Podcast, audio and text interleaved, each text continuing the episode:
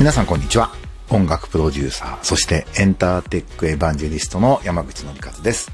今とこれからのエンターテックのホットトピックについてお話をしていくこのプログラム。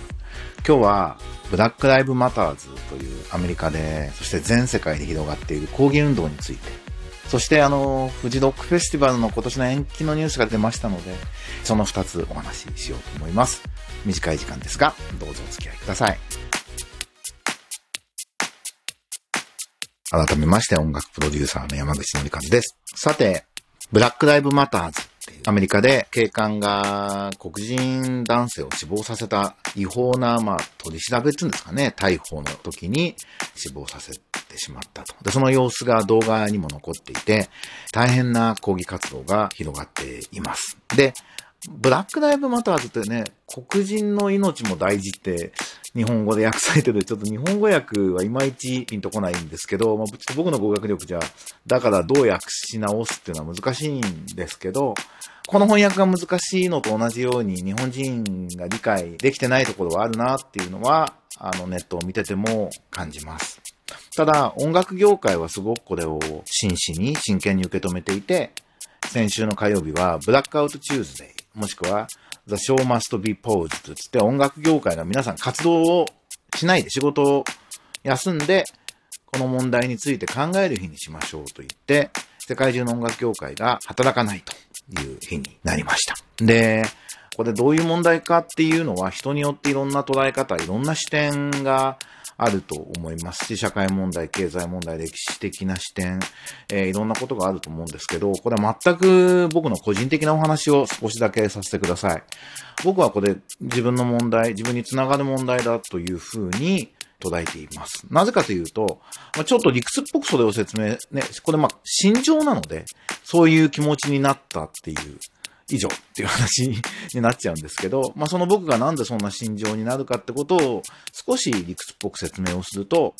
あの僕らが普段音楽を聴いてとか、音楽についてとか音楽を仕事にっていう風に音楽って言葉を使うときに、まあほぼ95%とか98%とかの確率で、その音楽はアフリカからアメリカ大陸に奴隷として連れて行かれた黒人がヨーロッパからの移民である白人の文化と融合して生まれたものがルーツです。そのゴスペル、ジャズ、ロック、ポップスすべてアメリカの黒人が、まあ少なくともブラジルまで入れると南アメリカも含めた人たちが、それがまあ資本主義とともに世界を席巻した20世紀があってですね。で、極東に生まれた僕は、その影響を受けて、人生を踏み外して音楽を仕事に選んだわけです。もちろんね、親は進めた仕事なわけないですよね、音楽の仕事をするのが。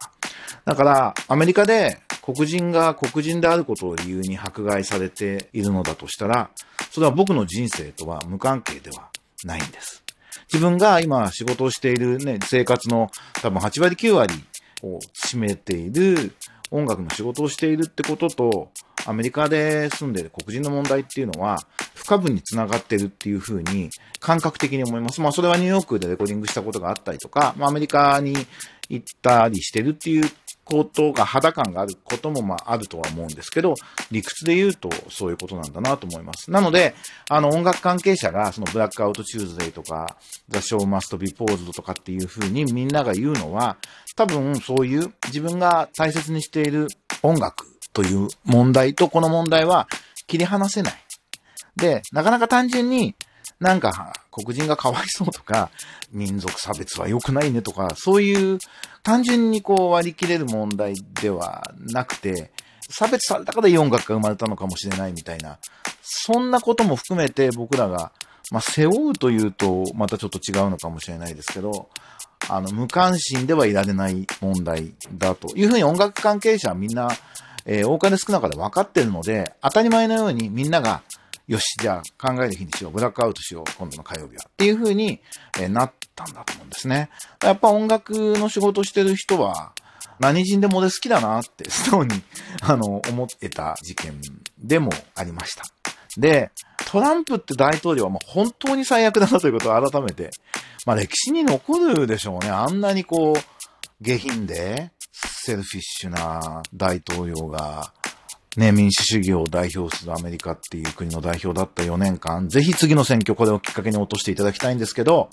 歴史に残るだろうなと思いますし、亡くなった被害者の弟のスピーチっていうのが、あの YouTube に出てて、もう彼の言ってることが素晴らしいんですよね。暴力をやめて投票しましょうと。君ら怒んのわかるけど、君らの悲しみは俺の半分もないだろうと。壊したりするなと。燃やしたりするなと。暴力するなと。実際まあこれに便乗してね、なんか略奪したりとか、そういうことが起きていて、またメディアはそういうのがね、これ映像になりやすいんで、こう燃やしてる暴動みたいなところばっかり取り上げるっていうのは、なんかアメリカでもそうだよってアメリカに住んでる人が言っていて、ま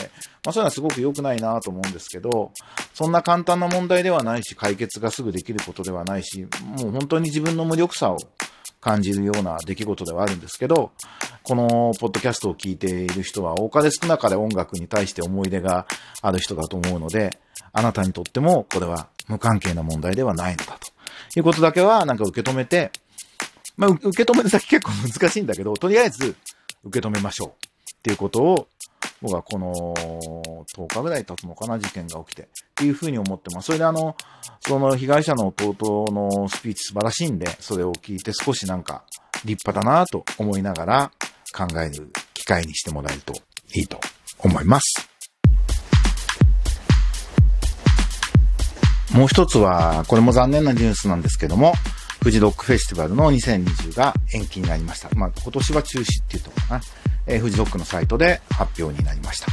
まあ、あのー、あの苗場の環境なんでね、キャンプとか宿泊をどうするかっていう問題はあるけど、コンサート自体はね、感染症対策が可能なコンディションだと思うんですけれど、まあただね、外国人をいっぱい呼ばなくちゃいけないってことを考えると今の状況でそれを、まあ8月にやるっていうのはなかなか難しいんだろうなと、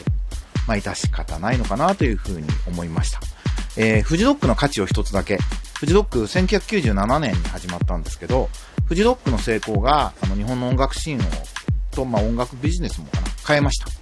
日高さんってね、スマッシュの日高さんって今回もメッセージが出ていて非常に素晴らしいんですけど、フジロックって日高さんの思想なんですよ。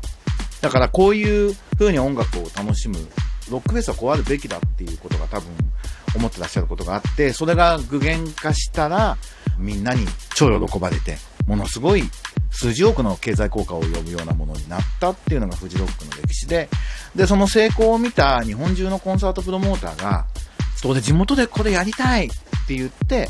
一気に夏フェスって言われるね、ロックフェスティバルが広がっていきました。この、まあ、23年ですか、の間に広がっていって、大きな影響力を持って、音楽の楽しみ方が広がったと思うし、新しいアーティストの登竜門にもなったと思います。なので、あの、もう一つ、フォーロック、邦楽ロック好きな人はロッキオンジャパンっていうものも、あの、同じように有名だと思うんですけど、音楽業界関係者から見ると、フジロックとロッキオンジャパンって全然違って、まあ、ロッキオンジャパンは、ただのビジネスなんですよね。ロッキオンっていう会社がやっている。なんで、みんなとても冷淡です。業界関係者は。ただ、フジロックにはやっぱりみんな愛着を持ってると思うんで、で、あの、ジャパンが中止かどうかっていうのは、あ、商売の基準でしか考えてないだろうから、まあ、あ、そうって感じですけど、フジロックに関しては、日高さん思い入れもあって、多分相当悩まれて、なんとかやれないかってことも考えた上での結論だと思うんで、すごく大変だっただろうなと、まあもちろん経済的にも大変でしょうけど、だろうなというふうに思ってちょっと、うっときました。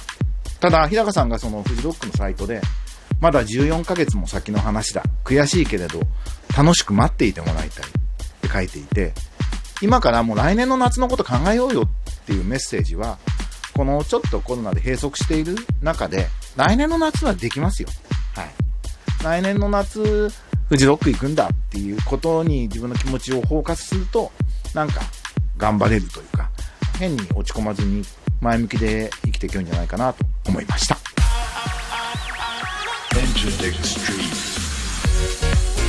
日はなんかエモーショナルな話を2つしてしまった気がしますが、えっ、ー、と、僕の活動ニュースを最後に、あのー、先週、ミュージックテックレーダー、